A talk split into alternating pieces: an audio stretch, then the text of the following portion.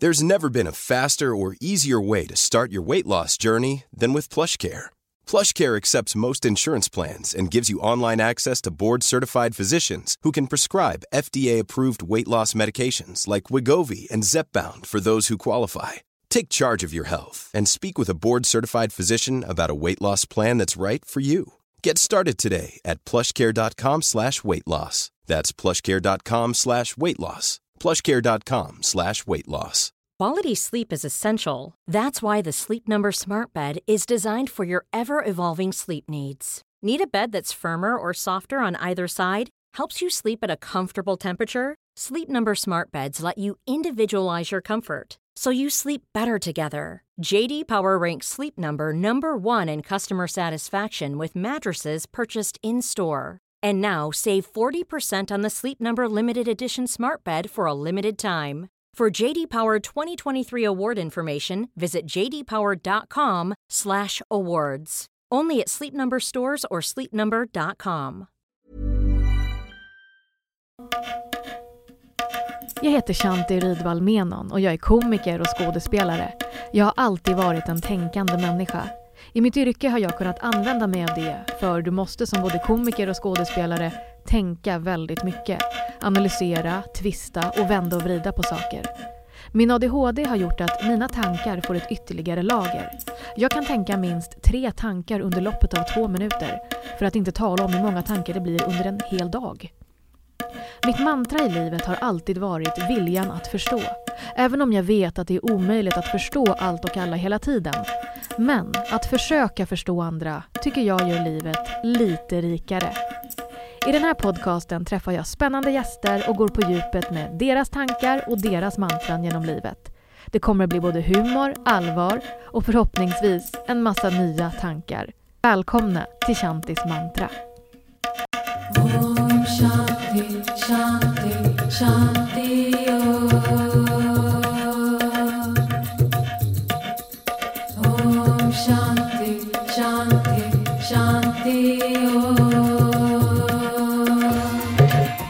Musse Hasselvall är författare, föreläsare, reklamfilmare och programledare. Han har gjort och medverkat i tv-program såsom Rallarsving, Välkomna nästan allihopa, Det handlar om dig och PK-mannen.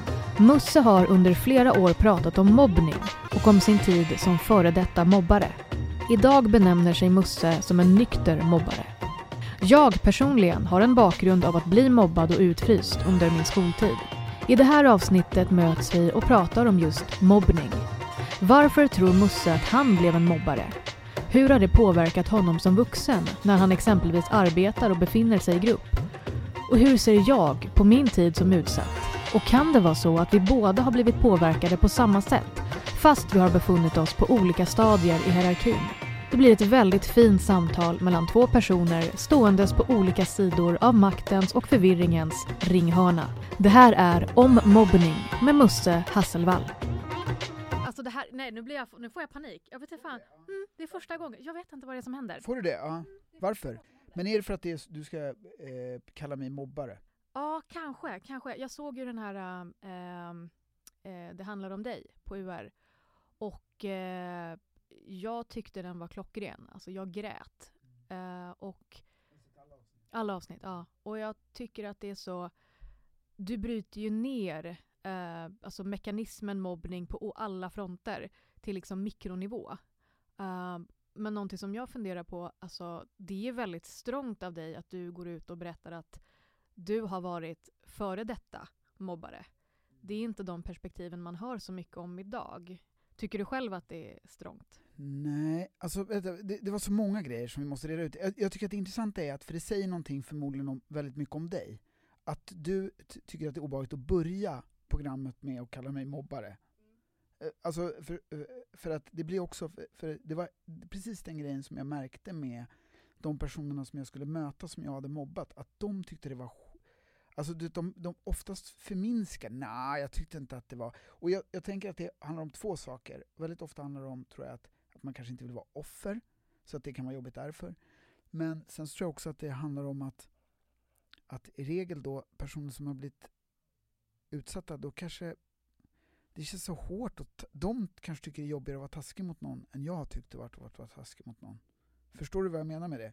Och det tänker jag att det är kanske det som händer med dig då när du ska bara ah, välkommen till eh, dagens gäst, Musse, mobbaren. Eh, alltså, så är det som att du tycker, då tar du ansvar nu för att jag Ja.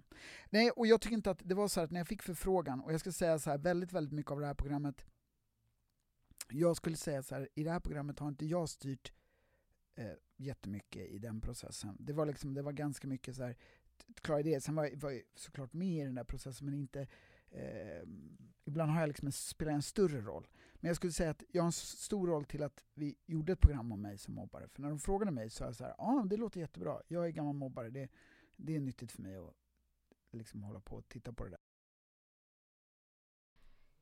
Um, gud, nu, tapp, nu tappar jag bort mig här. Jag vet inte vad det är. Det här kanske är för att det är liksom mitt... ehm, jag brukar inte vara så här. Jag tycker det är så himla intressant. Hela den här mekanismen med just utanförskap och dess olika... Och det handlar ju också då ba, inte bara om alltså skolan. För jag tänker att så här... eh, det är ju någonting helt annat när man då alltså är i skolan, för då är man ju barn. Men vuxna som mobbar, alltså skulle du säga att det är värre eller tycker du att det är, alltså, skulle du säga att det är någon skillnad? Jag tycker inte att det är, det är ingen skillnad egentligen. Jag var väldigt medveten om att jag gjorde fel, även om det fanns väldigt lite, pratades lite om mobbing på den tiden, skulle jag påstå. Men jag, jag, jag, innan jag går vidare med det, så bara, jag, tänker på så här, varför det påverkar det så mycket. Är det, att, är det liksom att jag får en annan titel inför dig nu? Alltså förstår du vad jag menar? Är det att, att liksom, jag är ju liksom potentiellt liksom förövare då, i, i det här rummet på ett sätt som du är, inte kan kände mig som innan du träffade mig sist. Nej, utan jag tror mest på att det handlar om att vi är på olika sidor av ringhörnan. Att eh, vi är i liksom olika delar av makten och kanske förvirringens hierarki på något sätt. Uh, och grejen är den att, så här att jag har ju då en bakgrund som uh, alltså att bli utsatt och mobbad på olika sätt uh, under tio år av min skoltid då.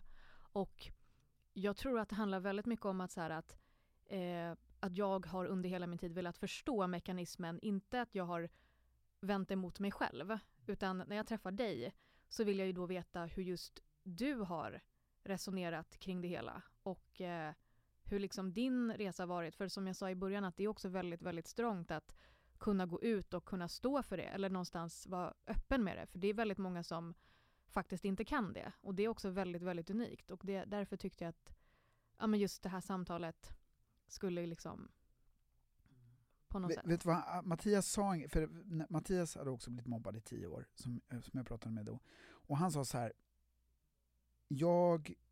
Eh, han sa så här. Eh, om man är mobbad fem år, då tar det fem år innan man kommer tillbaka. Om man är mobbad tio så tar det tio år att komma tillbaka, att det tar så lång tid. Och sen sa han att, men, men mobbare är ju annorlunda, för en mobbare mobbar och så går man vidare. Och det var den grejen som tog så jävla hårt på mig. Att han förklarar liksom som att, att jag har blivit... Eller han, han, han, han sa den grejen och när jag började tänka på det, då började jag tänka så här. Alltså har jag blivit den jag är på bekostnad av andra? För att han menar liksom att, att jag har gått runt med kanske liksom en känsla av att så här, jag kan göra saker på, lite som jag vill. Och det stämmer jättebra överens med hur jag är. Och det är också en sak som jag ofta har fått jättemycket komplimanger för. Att jag bara slänger mig ut i saker och ja, kanske inte vet om jag kan det innan och det ena med det tredje. Och det är ju liksom... Och då tänkte jag att den, då har jag liksom blivit sån på bekostnad av andra förmodligen. Och då blev det jävligt... Då blev det jävligt obehagligt att tänka på det. Och, och att jag också alltid får beröm för det. För att jag är sån som person. Inte att jag är mobbare, men att jag är eh, på det sättet. Så att då började jag också liksom tänka mycket mer på liksom, eh, hur jag har varit som vuxen då.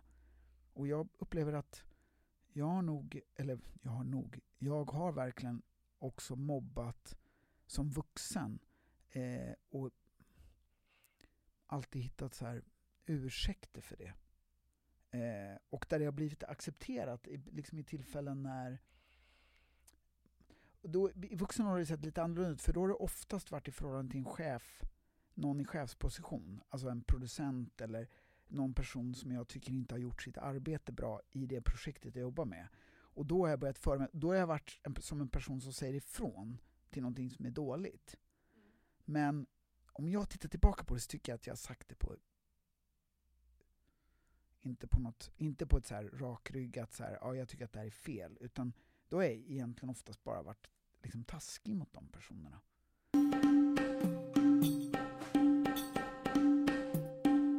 Men eh, får jag fråga då hur, alltså hur kom det sig att du liksom började då störa dig eller trycka ner andra? Vad tror du att det är grund, grunden till det hela?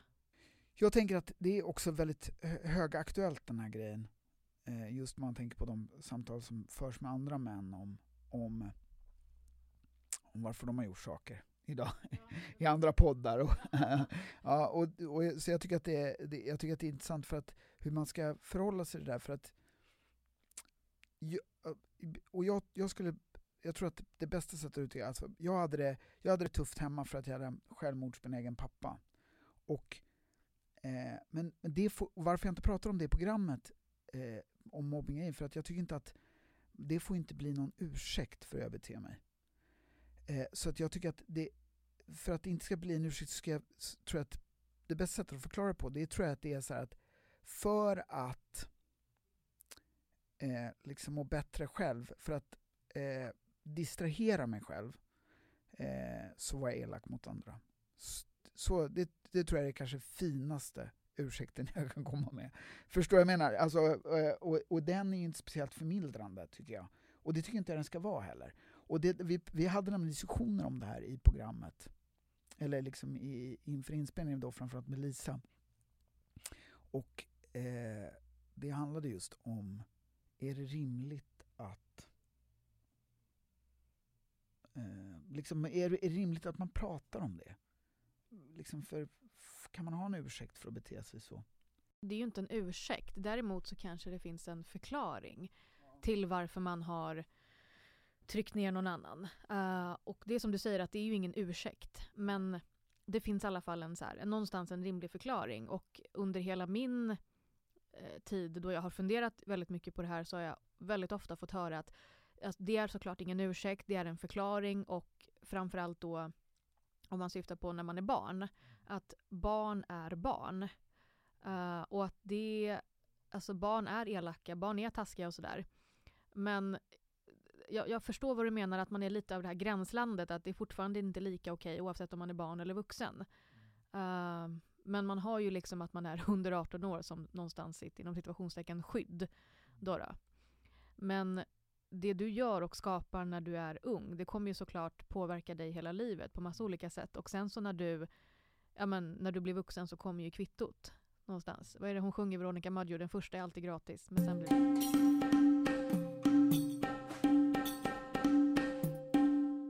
Men har det här programmet du gjorde, har det varit någon form av bearbetning för dig eller har det varit en liksom att ha rivit upp saker och ting eller har du, hur har det varit att själv, göra själva programmet? Hur har du liksom... Jag måste säga så här.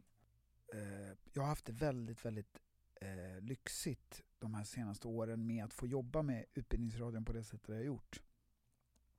För att det har blivit... Eh, jag, har liksom, jag gjorde tre projekt på raken där som var... Eh, för, först var det den här mobbnings... Eh, det handlar om dig och så var det Livets hårda skola som handlar om matte i, där jag eh, gick i skolan med eh, eh mitt gudbarn eh, och skulle lära mig matte. Och det var egentligen en serie för vuxna om att ta hand om matte. Men, men det blev också så att jag fick titta jättemycket på mig själv. För det, dels fick jag tänka jättemycket på eh, mig själv som barn och liksom olika situationer. Och, eh, eh, det blev liksom vuxen-barnrelation väldigt mycket. Och då blir man, blir, man, det, det, det, man, man, man får reda på väldigt mycket om sig själv där också tror jag. Och jag har inga egna barn. Så, att, så det blev jätteintressant för där liksom letade vi efter liksom att jag skulle vara en ganska vidrig, självupptagen vuxen. Och, eh, och det var jättelätt att hitta det i mig, kan man väl säga. Eh, så att eh, det, det, och, och sen så PK-mannen som, som du medverkar i. Och det, det har varit en, liksom en, en väldigt bra, på ett personligt plan, en bra process tycker jag. För att, För att jag har fått liksom hålla på jättemycket med mig själv och min egen liksom, problematik. På ett sätt som är ju jättelyxigt. Det är liksom inte, inte varit eh, bara roligt. Alltså jag tycker det har varit jätteroliga inspelningar, varit jätte, men, men det har ju varit jobbigt också. Men du, du använde ordet riva upp. Alltså jag tycker att det har varit så här. Eh, jag tycker att det har varit väldigt bra för mig själv att se lite nyktrare på mig själv. Jag, jag har liksom varit en, en person som har fått jättemycket utrymme att vara en jätte duktig posör och hycklare liksom, i många sätt hur jag har fört mig. För att jag har fått utrymme och liksom stå upp för så här bra saker men kanske inte liksom bottnat i dem. Och, eh, och liksom det har gjort också att jag blivit ännu bättre på att eh, förhålla mig till vissa grejer. Och jag, jag tror att liksom på den här resan så har jag liksom så här fått vända på de där stenarna en gång till. Och då är det ja, då har det blivit liksom jobbigt att inse att, att jag är kanske bättre på att säga rätt sak vid rätt tillfälle än att liksom leva upp till de grejerna. Så jag, jag tycker det har varit jättebra. Det är liksom, absolut, man kan väl kalla det upprivande, men jag tycker att det har varit eh, eh, plågsamt, men det har också gett otroligt mycket tycker jag. Eh, väldigt mycket. Alltså, nu upplever jag att det är mycket att det har varit bra för mig. Alltså, jag, jag har mått väldigt bra av det. Ja. Och det kan man ju fråga sig om jag, om jag förtjänar då. mm. Eh, ja... Mm. Jag vet inte hur jag ska... Alltså... Jag tror att jag har... Jo, men det, eh, eller, eh, jo, det har jag absolut. Men jag menar bara, eh, varför jag har så svårt att prata, svara, om det, svara på det, för att det är så här som att... Eh, det, jag menar, det, det är klart att sådana grejer kommer till en över, eh, över saker. Men, men eh, det är också... Eh, det, har bli, det är någonting med att liksom jag, att jag upprätthåller, alltså det är, jag tror att det är mycket den, skulden har varit så bra också, tror jag. För det är den också som har gjort den här, att jag börjar tänka på det här liksom, på det här sättet med så här nykter eh, mobbare, eh, nykter eh, eh, mansgris. Eh, alltså förstår jag jag menar? Att, jag, att de grejerna har gjort att för, att, för, för jag har haft så mycket liksom just den här mm, det, det har gjort att jag liksom tänkt att det är någonting jag måste hålla på med varje dag. Att jag liksom inte blir fri från det där. Eh, att det är liksom ett pågående arbete hela tiden. För att annars liksom är det så jävla lätt att halka tillbaka. För att eh, man bara liksom eh, du vet, håller på med livet typ. Och, då, eh, och, det, och den, så på, så- på så sätt tycker jag att skulden har varit eh, en, bra, en väldigt bra drivkraft i det. Det är väldigt strångt att du sitter och säger här att du har haft, alltså har skuldkänslor och att du benämner dig själv som en då, nykter mobbare. För att de, väldigt många människor har inte det. Utan de, väldigt många människor som har tryckt ner andra, både under sin skoltid eller på kanske en arbetsplats, de har ju inte den här typen av insikt. De är inte så pass mentalt eh, i den benämningen starka. Kan du ändå ge dig den credden, att du ändå kan komma till insikten att ja, men, även om det jag har gjort kanske inte är bra, men jag känner ändå att jag har kommit någonstans i min egen utveckling och kan reflektera över mig själv. Att du kan ge dig den credden. Men det, det hänger ju hela tiden på vad jag lyckas göra av det framåt. Du vet, att jag inte faller in i de där mönstren. För att det, liksom, alla de där mönstren är det någon slags trygghet i. Förstår du vad jag menar? För mig då.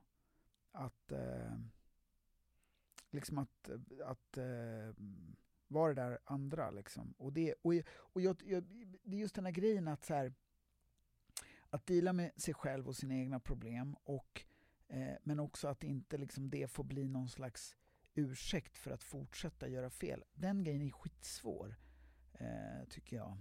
Eh, för att eh, ibland blir man ju så upptagen med sin egen eh, problematik. Eller man, jag blir det. Eh, och eh, det tycker jag är... Det, jag menar, eh, men jag menar, det, det där är sådana grejer som har hjälpt mig jättemycket, det som jag gjorde precis nu.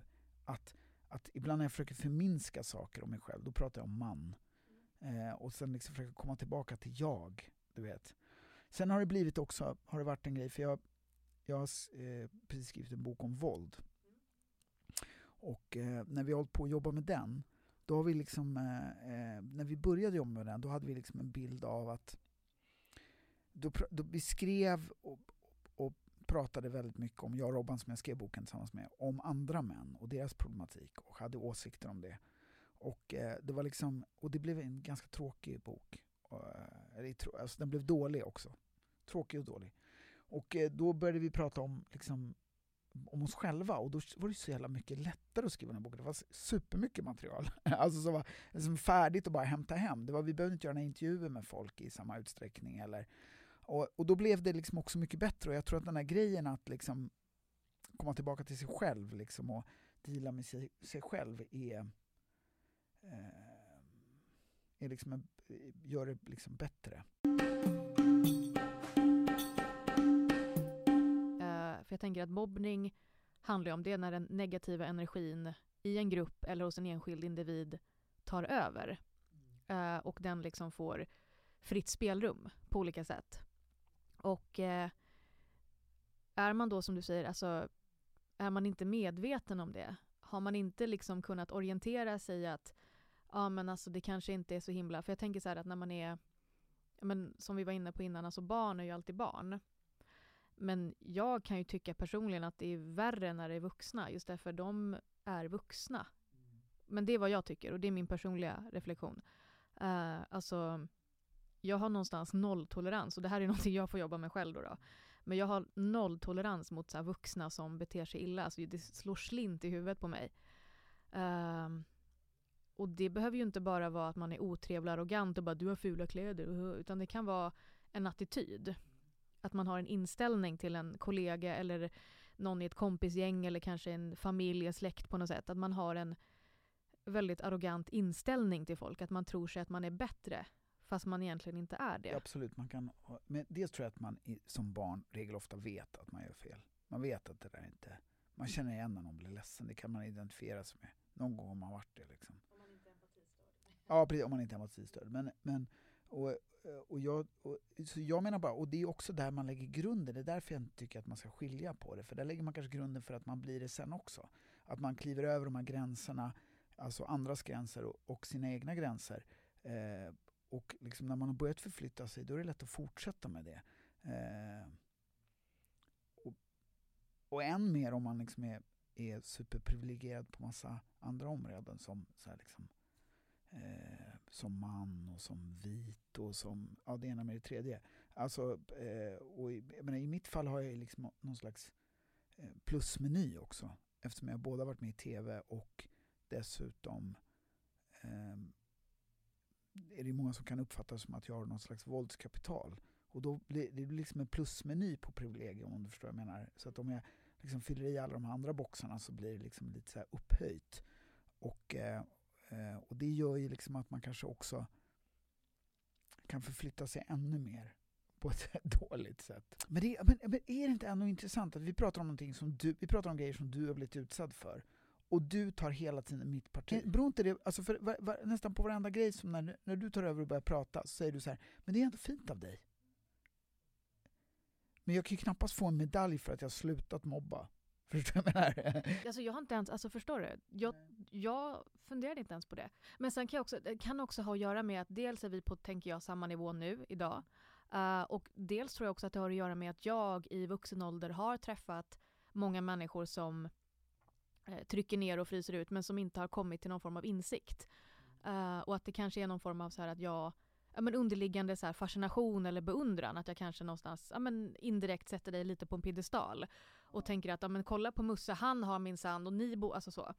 Uh, och det är ju någon en tanke som ligger hos mig. Uh, jag vet inte hur romantiserad den är. Men att det kanske har att göra med det. Att jag tycker att någonstans att... Alltså, för jag tycker också att det är väldigt att komma till just den insikten att säga att jag har gjort fel. Och så... Ja.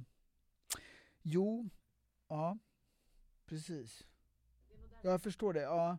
Och det är, en, det är kanske en rimlig eh, Men, Men, jag, men, jag, men jag, tro, jag tror att om man, om man så här gräver lite mer i det där så tror jag det finns någonting till i det. Förstår jag menar? Som jag tror sitter ihop med liksom att att om jag då har blivit med min, min väg som mobbare blivit lite mer empatistörd då kanske så har du blivit lite mer empatisk. För, förstår du vad jag menar? Att, att det kanske, det, du, du, därför faller du liksom in i att kanske snarare tänka något snällt om mig. Alltså lägga det liksom lite mjukare eller, ja, för att du, som du säger att ja, du, du har ändå en bild av att jag, jag tar de här stegen. Men jag, men så tycker jag att det är intressant det du pratar om också att för jag, jag tycker också att jag upplever som man då, framförallt om man pratar om, om liksom, liksom hela metoo och hela, eh, liksom, hela den debatten, då är det ju problemet som man är ju också att tycker jag att det finns så otroligt mycket tröst i alla de män som man kan tycka är värre än en själv. Och det, så tycker jag att det är med, liksom, med, ja, med mobbning också. Förstår du? Jag menar att ja, om det finns någon som är värre än jag, då kan jag i alla fall trösta mig med det. Och det är jäkla... Det, det är lätt att hoppa på det där tåget. Och nu, nu, eh, det finns ju, eh, jag, jag tror att det finns risk att man kommer att tänka att, jag, att det är någon slags bro-grej. Att jag ska vara så här att ja, jag vill inte prata om de där andra männen så mycket. Men det är för att jag, jag, och, och, och, jag, och jag tycker att det handlar om, ja, och det handlar inte om att, så här, att skydda dem, men, men jag menar, om, det, om jag alltid kan titta och säga så här, det är någon som är värre än jag själv. Då, om jag ska göra det till min tröst, är jag verkligen rätt person att avgöra vilket som är värre? För det första. Kan jag avgöra vilket som är värre eller liksom vad som är, beter sig bättre eller sämre i någon slags dålig skala? det, man kan försöka bara vara så här, ja, men jag har varit liksom, jag, jag har varit en mobbare. Alltså det, det, det kanske räcker bra med att jag är vidrig då i det. Och då menar jag så här att om jag istället tröstar mig med de här värre personerna då kanske jag inte kommer vidare. Jag tror att jag har mycket mer nytta av att så här, se mig i de som jag tycker är, som jag tycker är vidriga. Och det upplevde jag jättemycket med liksom metoo-historier, att de saker man känner igen sig i, de var ju supermycket obehagligare att hantera. Så därför försöker jag liksom så här, ja men om man ska jämföra sig med någon, då försöker jag liksom jag försöker hitta lite likheter snarare än tvärtom, för då tycker jag att det blir vidrigt. Och då har jag mycket större chans, för mig själv i alla fall, upplever jag, att komma vidare. Att inte liksom återgå till min... Alltså där, och där tycker jag att man har det här liksom dåliga samvetet, det är en väldigt bra motor i det. Alltså.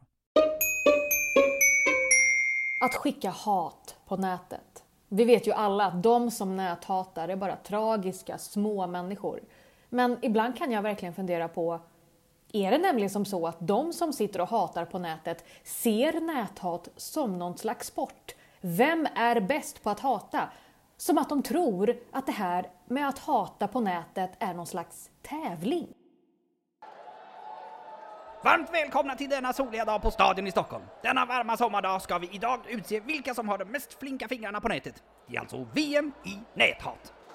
Stadion kokar inte bara av hetta utan även av ilska, bitterhet och avundsjuka. Det här kommer bli oerhört spännande, inte sant Reger? Ja, sannerligen. Startfältet må jag säga är verkligen en klass för sig. Nedanför oss ser vi de tävlande värma upp ordentligt inför dagens slutgiltiga tävling. Ja, de tävlande har ju verkligen utmärkt sig på en helt ny nivå. I dagens första gren som är hat via stationär dator ser vi Bullen 7506, 17-årig lillparver från Älvsbyn. Runken understreck inte din morsa, 57-årig nyseparerad man från Sölvesborg. Samt Mårten Mossberg, 35-årig mellanchef på mellanstort företag boendes i Vasastan i Stockholm. Vad anser du Treger om att Mårten inte väljer att använda trollnamn i sådana här tider? Ytterst dumdristigt, men att hata på nätet och stå för det hela må jag säga är sannerligen modigt. Nu börjar det dra ihop sig. Nu ska vi se. Och där gick startskottet! 20 sekunder har han på sig nu. Vi ser alltså Bullen 7506 framför sin dator och vad jag kan se ger han på sig en helt vanlig influencer. Mjukstartar lite där och vad är det han skriver? Hans tummar dansar verkligen med en härlig fart över tangentbordet. Och där ser vi vad han har skrivit. Han har skrivit Fy fan för dig! Du är dum! Gå och lägg dig din lilla kretin! Sju poäng av domarna, inte illa pinkat, men var det för enkelt? Vad säger du Treger? I all sin enkelhet riktigt bra, men eftersom han har tuffa konkurrenter så borde han nog höja ribban lite högre och vara hårdare i tonen kan man tycka. Håller helt med. Nu ska vi se vad tävlande nummer två, Mårten Mossberg, 35-årig mellanchef på mellanstort företag från Vasastan, tänker hitta på för hat. Vi måste även nämna att Mårten Mossberg skadade fingrarna i förra grenen. Han så att säga är i underläge. Men skam den som ger sig. Där gick han startskott, 20 sekunder har han på sig. Vi ska se, vi ska se. Han är lite avvaktande i det hela, undrar vad han tänker. Han har ju inte hela dagen på sig, men där sätter han igång. Och han skriver, han skriver, och mottagaren en feministisk aktivist från Nynäshamn. Och där ser vi resultatet. Vidriga människa! Ja, med felstavning där, kan ge pluspoäng. Du är korkad och full, ännu en felstavning. Hoppas du aldrig mår bra igen. Sluta med allt feminism och gör alla en tjänst. Riktigt bra skrivet vill man ju säga, men det kan man ju inte. Vi ska se vad domarna ger för poäng. Det blir 9 poäng. Felstavningen näthat är ju pluspoäng, men kommer det att kompensera upp det faktum att hans tummar var skadade och hans underläge? Ja, det återstår att se. Raskt över till grenen näthat via mobil eller surfplatta, där den sista tävlande, runken understreck inte din morsa, är sist ut. Hans 20 sekunder börjar nu! Han börjar fiffla med sin mobil och han svänger runt, runt, runt och mobilen rör sig långsamt ner mot hans byxor. Nej, det är inte sant! Ska han våga sig på en Ja, dickpic? Han, han snurrar så man blir åksjuk. Ja, man vet inte vad man ska göra, men han ska ge sig på en dickpic. En dickpic kan verkligen ge honom en guldmedalj i detta läge. Frågan är bara vem han skickar den till. Han skickar den till en kroppsaktivist! Runken inte din morsa skickar en dickpic till en kroppsaktivist! Jag kan knappt tro det! Publiken står på fötter, så modigt i detta utsatta läge och smart med tanke på att dickpics inte varit i ropet sedan 2015, senast 2016. Detta tror jag kan ge honom första plats, men vad är det som händer? Runken undersöker inte din morsa, tappar balansen och där faller han med byxorna neddragna mitt på ljusandagen här på stadion. Kan han rädda det? Nej, där var tiden ute!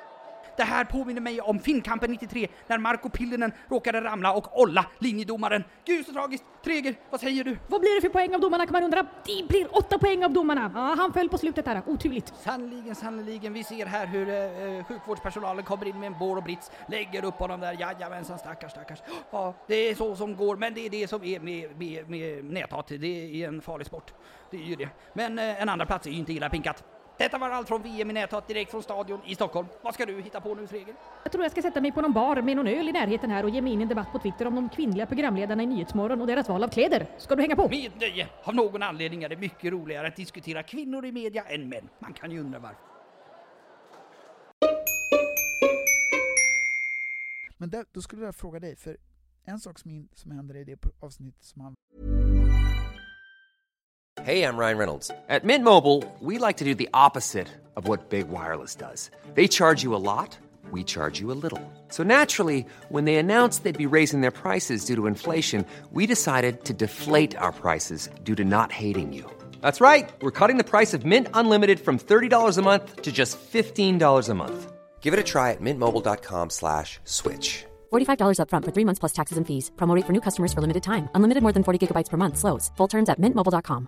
Quality sleep is essential. That's why the Sleep Number Smart Bed is designed for your ever evolving sleep needs. Need a bed that's firmer or softer on either side? Helps you sleep at a comfortable temperature? Sleep Number Smart Beds let you individualize your comfort so you sleep better together. JD Power ranks Sleep Number number 1 in customer satisfaction with mattresses purchased in-store. And now save 40% on the Sleep Number limited edition Smart Bed for a limited time. For JD Power 2023 award information, visit jdpower.com/awards. Only at Sleep Number stores or sleepnumber.com. om min historia. Jag ber aldrig om ursäkt i programmet. Reflekterar du över det? Nej men alltså, jag tror faktiskt inte att de hade... Alltså i den stunden, om kameran hade rullat, då hade de nog säkerligen, för att göra TV, för att inte skapa dålig stämning såklart, så hade de nej men det är lugnt, det är lugnt. Och sen så hade både du och produktionen och den, alltså Anneli, de hade ju fått så otroligt dåligt samvete. De hade ju gått hem och bara, men varför? Det hade ju inte känts bra överhuvudtaget. Så att jag tycker ändå någonstans att när du väl, för jag tänkte inte på det förrän du sa det, att det kanske var ganska bra att du inte bad om ursäkt och så får det hänga lite i luften. Eh, just därför att, som jag sa innan, att en ursäkt kräver ju då att den ska godtas för att det ska vara okej. Men som du sa innan, att det förändrar ju inte deras historia. Utan det, så de har ju fortfarande sår och det är ju fortfarande ont. Men nu var det ju här alltså, det är 20 år sedan typ. Vilket gör att då, alltså de har ju någonstans, de lever ju med det. Ja, men som är jag, man, jag tänker ju inte på det på det sättet. Däremot är det ju andra R som rivs upp när man upplever samma sak i vuxen ålder.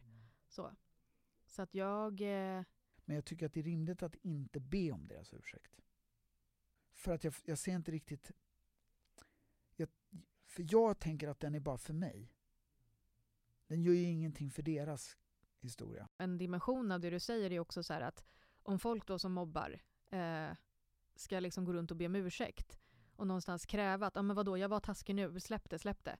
Då är vi tillbaka på ruta ett, för då är det ju en härskarteknik att du ska godta min ursäkt för att jag behandlade dig illa för flera år sedan eller för och om inte du tar emot den, då är det ju dig det är fel på. Då är det ju du som inte kan godta ursäkten, vilket gör att så att jag tycker någonstans att den här svären sfären av kanske skuld och att inte be om ursäkt, den kanske får hänga kring dig. Och sen att kanske ta det och sen kanske säga, man ses igen och sådär och säga att ja, men jag och det här och säga tydligt att ja, men jag, jag har alltså dåligt samvete och jag mår dåligt och jag säger inte det här för att jag vill ha din ursäkt. Eller för att jag vill att du ska godta min ursäkt utan jag vill bara säga att jag är väldigt ledsen och du behöver inte eh, godkänna min förlåtelse. Men bara säga det så att man har det klart. För att det är en sak om du begär någonting kontra att du säger att jag är ledsen. Exakt, alltså om det hade varit, om kameran hade rullat, hade de ens, jag har inte tänkt på det på det sätt som du sa, det var väldigt bra. Jag, men jag tänker så här, om kameran hade rullat, skulle de kunna, alltså som personer skulle de kunna säga så här, nej, jag vill faktiskt inte be om ursäkt. Eller ur, ursäkta dig. Skulle de, alltså, är det ens rimligt att göra så? Det är svårt det där med alltså förlåtelse och försoning. För jag tänker att både från ditt perspektiv som har tryckt ner andra kontra mig som har varit utsatt för att andra tryckt ner mig. Vi har ju någonstans båda behov eller båda eh, insikt om vad heter det försoning och förlåtelse. Vi har ju nästan samma skuldkänslor fast på olika sätt. Alltså, men, men jag tänker så här, när, när, vi, när vi sitter och pratar om det här, finns det ingenting i dig som gör att du blir liksom arg på mig? Eller liksom Nej. känner någon slags ilska över att jag har varit liksom potentiellt en person som skulle kunna mobbat dig förmodligen? Hade du till exempel varit lite mer arrogant. Hade du haft en kaxig attityd, hade du kommit in och bara ah, tja, tjena, ja vi kör igång. Ja, ah, men jag har varit för detta mobbare vet du. Ja det har varit eh, jävligt jobbigt vet du. Men nu har jag kommit, alltså hade haft den attityden. Då tror jag att jag hade nog varit mer provocerad. Men eftersom nu går du in och är lite så här, inte oskyldig, men alltså lite mer softis på ett sätt. Du har den framtoningen. Vilket gör att jag får inte känslan av att vara arg på dig på det sättet. Uh, och det har att göra med hur vi då kanske uppfattar människor. Så att nej, jag... Jag, jag tänker för att, jag, tänker, jag funderar på om det var så här när vi spelade in, jag, jag har försökt tänka inför det här. För vi gjorde ju eh, liksom scener med dig två gånger. Minns du det? På, när vi gjorde PK-mannen. Och då, jag försöker bara tänka på, och det var, jag, jag är så jävla glad att eh, eh Ulrika som producerade den grejen, att hon liksom tog det beslutet att vi skulle ta den igen. Eh, för att det var, det var det vart väldigt mycket eh, bättre, tycker jag. Eller ja, det var ju också... Eh, ja men... Eh, alltså det, det, det, blev, det, var liksom, det var bra. Det var, liksom, det var någonting som, som inte flöt där i första mötet. Jag vet inte om det var liksom att det blev liksom lite för artigt, eller jag vet inte vad det var.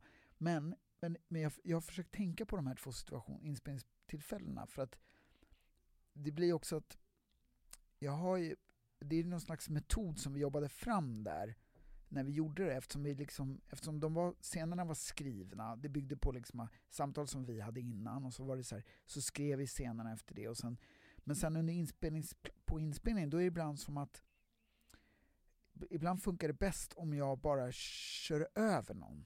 Så jag försökte tänka, alltså förstår du vad jag menar? Att man bara, ja vi gör lite så här, eller du vet så här. Alltså för att, då, då, då är det som att det händer lite mer på riktigt. Att, att kanske inte man vet exakt vad som ska hända eller du vet, då kommer det in ett moment. Så även om vi hade liksom gjort den en gång så gjorde vi om den sen. Och jag, jag försökte tänka på om det var liksom någonting, och jag, jag tror att den, den, det sättet att föra mig, det sitter ihop med den där mobbaren, förstår du? eh, liksom ett sätt att ta över och liksom eh, Förstår du vad jag menar? Alltså, alltså det är liksom ett sätt, ett, det är ett sätt att liksom eh, få fram ett material. Det är liksom jätteopassande med skratt med skrattmaskin till det här. jag vet, jag vet. Jag tycker absolut det. Det är jättekonstigt. Men, ja, ja. Nej, men jag förstår vad du menar. Men jag tänker så här också att det här kanske också ligger väldigt mycket hos dig. Att så här, när du eh, försöker vara tydlig så associerar du direkt till att ah, okej, eh, min bakgrund som att trycka ner andra. Eh, att det hänger ihop så tydligt för dig och att det går liksom på en millisekund att du så fort du är lite mer rak så får du direkt skuldkänslor och tänker att nej, nu shit, nu är vi tillbaka. Så. Och det är ju som du säger då att du är som en nykter...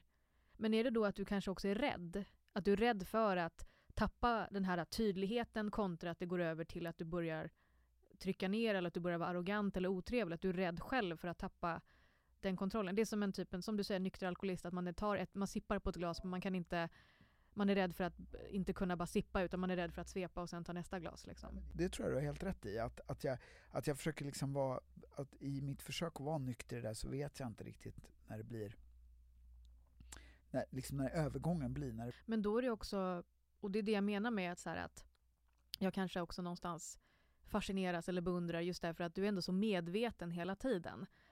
Sen om det är på gott och ont eller om hur det påverkar dig, det är ju liksom ditt. Men jag tänker ändå så här att vara så pass medveten hela tiden, det är inte många som är det. Utan de flesta människor har bara attityden av att köra på. Det finns... Ja. Men, jag, men, jag, men, men, men, men saken är den att jag är inte medveten hela tiden. Alltså det, det, alltså det är min ambition. Men, men jag menar, sen så misslyckades jag med det, som min svärmor, att jag kommer tillbaka uh, liksom, nästa gång och är så här, ja men nu drar jag exakt samma skämt en gång till som hon blev jättekränkt över. Det handlade om att hennes barn var ouppfostrade. Och det tyckte jag var jätteroligt. Det fattade hon. Alltså, jag är ju gift med ett av hennes barn. Så att, alltså jag tänkte så här, det är väl hon att det inte... Är hon ouppfostrad din fru? Är hon det? För, nej, det är hon, det är hon definitivt inte. Det är hon definitivt inte. Men det tycker jag är jätteroligt. Och jag menar, min mamma har faktiskt påpekat det i... För hon är med i en scen i PK-mannen där hon pratar om det. Om att det är ett sätt jag ofta har, har varit i mina relationer till till kvinnor, framförallt i liksom kärleksrelationer. Att jag just har varit sådär, att jag, att jag är så här. Det är någon slags jargong liksom som är lite så här macho, att jag ska vara lite så här. Ja, exakt. Att det, du vet, att det är liksom roligt. Liksom, att det är någon slags humorverktyg. Men det är liksom nästan alltid på bekostnad av någon annan. Men varför gör du det då? Om, du liksom, om hon sa ifrån din svärmor? Varför drog du skämtet igen? Är det för att du får Tourettes eller är det? Nej men, nej, men, du, nej, men, nej, men då, får jag, då har jag liksom någon bild av att nu vet vi att det var ett skämt. Nu vet, nu, det är liksom så här, för att jag tror att det är det att hon, hon uppfattar det som, nog väldigt mycket som att det var, alltså dels har jag, jag, alltså jag tycker ju liksom att humor nästan bara är roligt om det är på allvar, förstår jag menar? Alltså jag tycker inte att eh, jag, det, jag, där kan jag tycka att det är svårt med skriven humor, för den, den är liksom, ehm, det finns någon slags underton som är eh, liksom eh, att det är, nu ska det vara kul. Förstår du vad jag menar? Och det är det som jag tycker är så svårt ofta med det är sällan jag tycker att så här, humor som är skriven för att vara humor är rolig, att det är andra grejer som är roliga. Och då menar jag att och därför tror jag att det är liksom då är det som att jag ofta är så också att jag säger saker som att det är på riktigt och bara förutsätter att man förstår det då. Men det gör man ju inte. Eller, liksom, eller om jag skämtar på sms till exempel, då använder jag aldrig en emoji eller liksom någon smiley eller någonting för att förstärka det. Utan då, jag, skriver bara, jag skriver bara text och punkter. Kanske ett frågetecken. Ja, jag märkte det när vi mässade. ja, och då är folk alltid så här, du är så arg, eller någonting. Men jag, bara, jag, jag tycker att det är ovärdigt i min ålder att hålla på med det. Och då, därför håller jag inte på med emojis. Avsnittet kommer heta Musse Hasselvall. Därför håller jag inte på med emojis. ja, det låter som en, så här, som en rubrik på, eh, liksom, vad heter det, en... Eh, fan, jag, jag börjar glömma ord, helt sjukt. Det låter som när, när, när det är så här, nyhetstorka i, på sommaren. bara Eller så här, DN en sommar i juli. Här semestrar Amish, folket.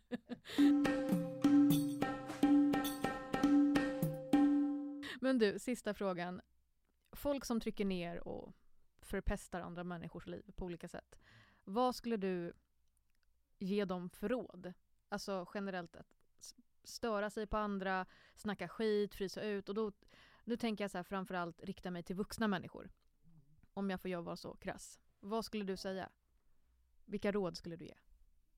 jag tror att det där, jag ska inte hålla på och prata om någon karma eller någonting nu, men, men jag tror ändå att det där kommer i kappen på något sätt. Eh, jag tänker att det är för ens egen skull. Att, jag menar, jag, jag, jag menar, när, när jag upplever att jag har till exempel tryckt ner eh, chefer för att jag tycker inte de har skött sitt jobb, liksom, eller någon annan inom produktion. Liksom, så här. Jag tycker inte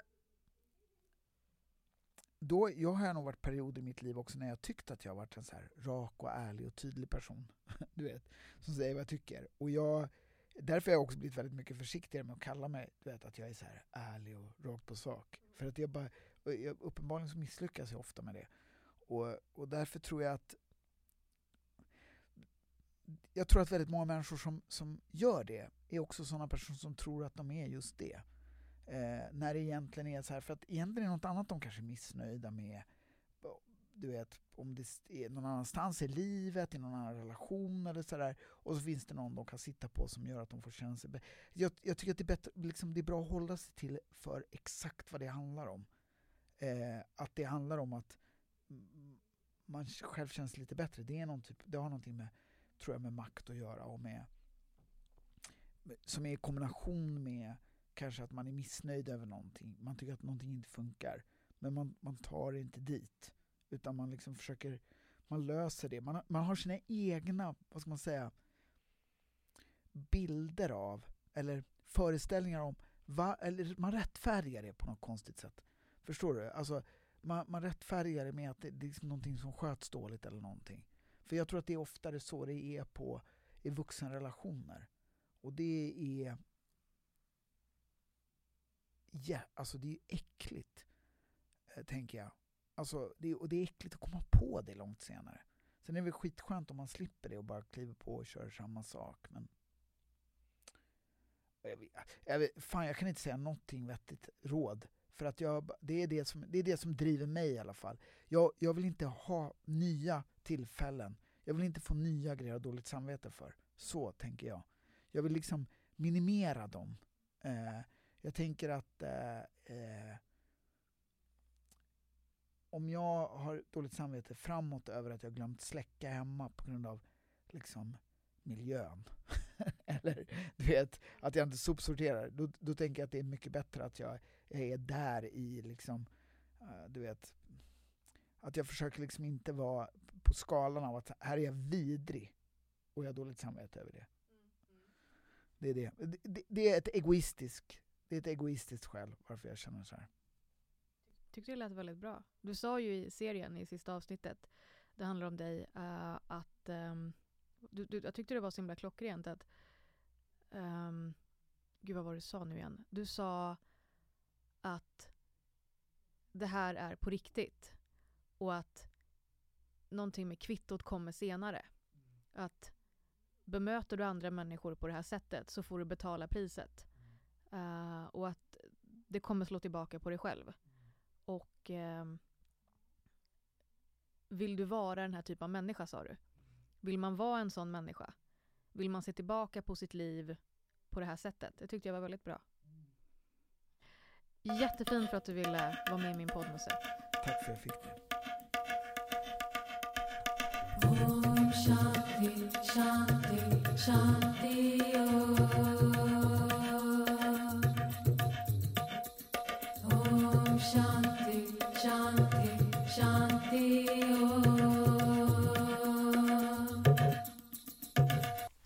Att känna sig utanför. Känslan av att känna sig exkluderad är den värsta känslan en människa kan uppleva. Att känna sig maktlös inför det faktum att du inte kan påverka hur andra ser och upplever dig. Att befinna sig i en situation där du inte får vara dig själv eller där du blir påhoppad för att du är just den du är. Det är som att befinna sig i ett ostrukturerat och stökigt rum. Du springer runt och försöker flytta på saker och ordna upp allt, men rummet har sitt eget liv och du är utom kontroll. Du försöker sätta kuddarna i soffan på ditt sätt, men de lägger sig ändå som de vill. Du försöker ordna upp besticken i besticklådan, men de hamnar alltid i fel lådor ändå. Du försöker rätta till mattan, men den envisas med att vika upp sig själv och du snubblar på kanten varje gång du går förbi. Så är det att befinna sig i en situation där du är utom kontroll för andras uppfattningar och bemötande av dig. Du vill få andra att förstå hur ledsen du blir när du inte får vara dig själv. När du blir missförstådd vill du bara bli förstådd. Men när du står där i det där stökiga och ostrukturerade rummet som varken är eller vill vara på din sida så måste du komma till insikten att försöka försonas med det rummet. Försonas med det faktum att kuddarna kanske inte kommer att ligga på det sättet du vill. Försonas med det faktum att besticken i besticklådan kommer att placera sig själva i fel lådor. Försonas med det faktum att mattan kommer att vika sig och du kommer att snubbla på den. För det är det det handlar om när man känner sig utanför. Du kan inte kontrollera hur andra ser och upplever dig. Du kan inte kontrollera det där rummet hur mycket du än vill, hur ont det än gör. Och det stökiga rummet du befinner dig i för tillfället, det är inte ditt ansvar att ordna upp. Even when we're on a budget, we still deserve nice things. Quince is a place to scoop up stunning high-end goods for 50 to 80% less than similar brands. They have buttery soft cashmere sweaters starting at $50, luxurious Italian leather bags, and so much more. Plus, Quince only works with factories that use safe, ethical, and responsible manufacturing. Get the high-end goods you'll love without the high price tag with Quince. Go to quince.com/style for free shipping and 365-day returns.